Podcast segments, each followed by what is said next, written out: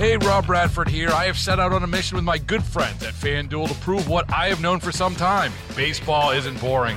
Now I have a daily podcast to prove it with some of the most notable people in the baseball world screaming baseball isn't boring from the mountaintops or at least agreeing to come on our show. Players, managers, GMs, and yes, even the commissioner of baseball, Rob Manfred. It has been a constant wave of baseball's most powerful voices. So join the revolution, subscribe, and soak in Baseball Isn't Boring. Listen on your Audacy app or wherever you get your podcast. You'll be glad you did.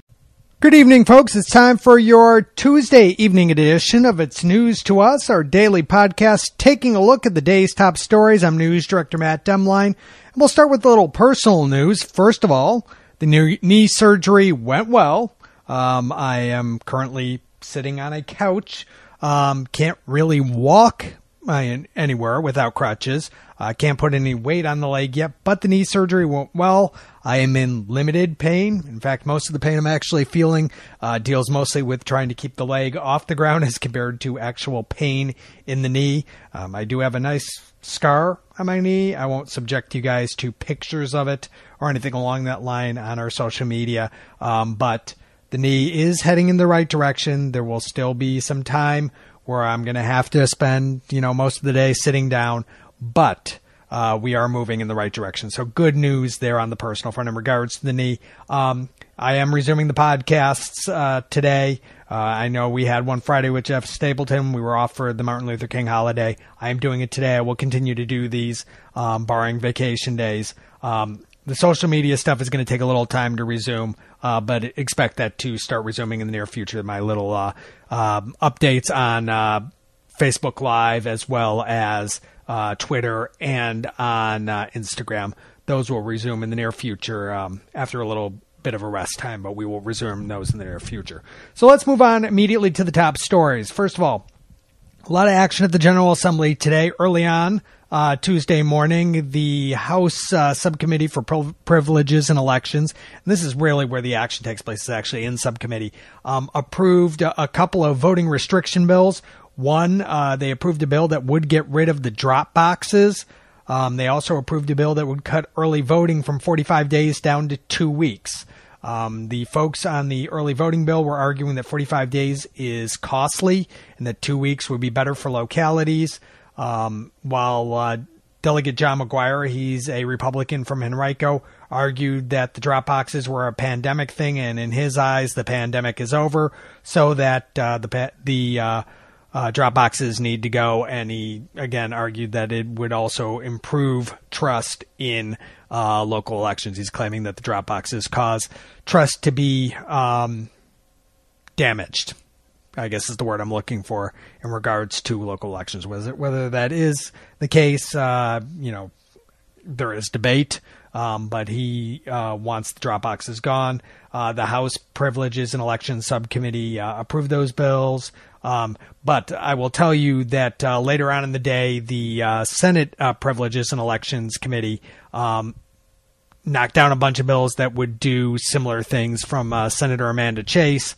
Um, so my guess is that these bills have a short shelf life. They're not going to make it out of the democratically controlled Senate. Um, also, we uh, got our first uh, discussion of the uh, China Ford controversy in the House of Delegates today. This after it, it became more publicized that Governor Glenn Youngkin stopped a uh, stopped pursuit of a Ford battery electric battery plant um, for Pittsylvania County because, in his eyes, it was uh, too heavily tied with the Chinese government. Um, it was an association with a Chinese company, which uh, Governor Youngkin says uh, basically was a front for the Chinese Communist Party. Um, Democrats are taking uh, taking this and saying, "Hey, there could have been 2,500 jobs coming to Pittsylvania County, an area that badly needs jobs." Um, but uh, Republicans are arguing again that uh, this was not the right right deal, the right jobs, and again didn't want association with uh, the Chinese government. Now, I will say the, the governor has been heavily focused on China lately. There may be some larger political aspirations tied to this. It's been suggested in a number of areas. Um, you know, we recently had the TikTok and WeChat ban um, over concerns about their ties to the Chinese government um, and and uh, China.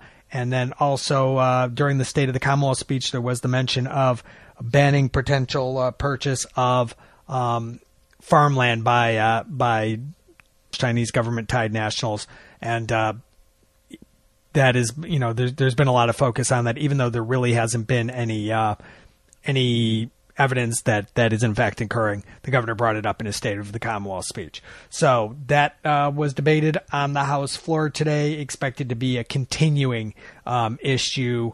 Probably well into uh, election time, so this is gonna, this is not something that's going away. It's going to be something that's discussed again and again. Outside of the General Assembly, we did get a verdict um, in the uh, trial of the two Windsor, uh, the civil trial uh, this is of the two Windsor police officers. This dealt with the uh, traffic stop that we had um, back in, uh, I want to say it was 2020. I'm going to look up the date just to make sure. Yes, uh, December of 2020. The um, Army uh, Lieutenant Caron Nazario was actually uh, going from Petersburg down to Hampton Roads, down to the, the Hampton Roads area when he was stopped in Windsor in a traffic stop that was caught on video.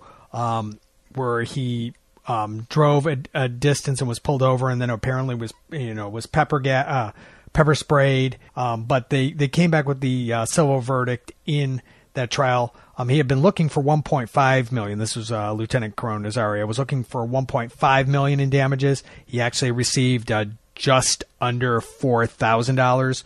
Um, outside of court, his uh, his lawyers said that they were looking to appeal this. Appeal this. They were not happy with that decision. Um, what, whereas obviously the the two uh, two officers fairly happy with the decision. Obviously, four thousand dollars is is not no money, but it's all, a lot less than what uh, uh, Lieutenant Nazario's uh, folks were, uh, were, were were looking for. Um, part of the issue was whether or not the officers felt that there was um, some reasonality in the fact that he drove a little ways before pulling over, and the fact that you could not see the license plate, although there was a paper license plate in the back window. Um, but again, we do have that that that civil verdict in um, that case. Um, and again, uh, that only ended up being about four thousand dollars. So those were the the major stories that we had uh, for you today. Obviously, the General Assembly will continue to meet over the next couple days, and we'll be focusing uh, on that. They're obviously going to be meeting until the end of February, but we'll continue to to keep an eye on what they're doing daily uh, to make sure that you're up to date on that. And obviously, anything else that breaks, we'll make sure that you're you're on top of that as well. Um, and for that, again, I am back. We will continue to do these podcasts. I do uh, do appreciate uh, you having some patience with me during uh, my uh, knee issue. It's going to need more patience as this knee issue continues, but uh, uh, my hope is that we uh, have much fewer disruptions than we had at the beginning of January. So, anyways, this has been the Tuesday evening edition of It's News to Us. For News Director Matt Demlein and the rest of my news team, we'll talk to you tomorrow. Baseball is in full swing. NBA playoffs are heating up, and your NFL team is gearing up for training camp. Listen to the latest on the teams you love here on the Audacy app. The biggest sports radio stations in the country, providing unrivaled local coverage of their teams, all in one place. Exclusive interviews with players, coaches, and team executives, streaming live and always available on demand. Stay in the know with your favorite teams right here on the Audacy app.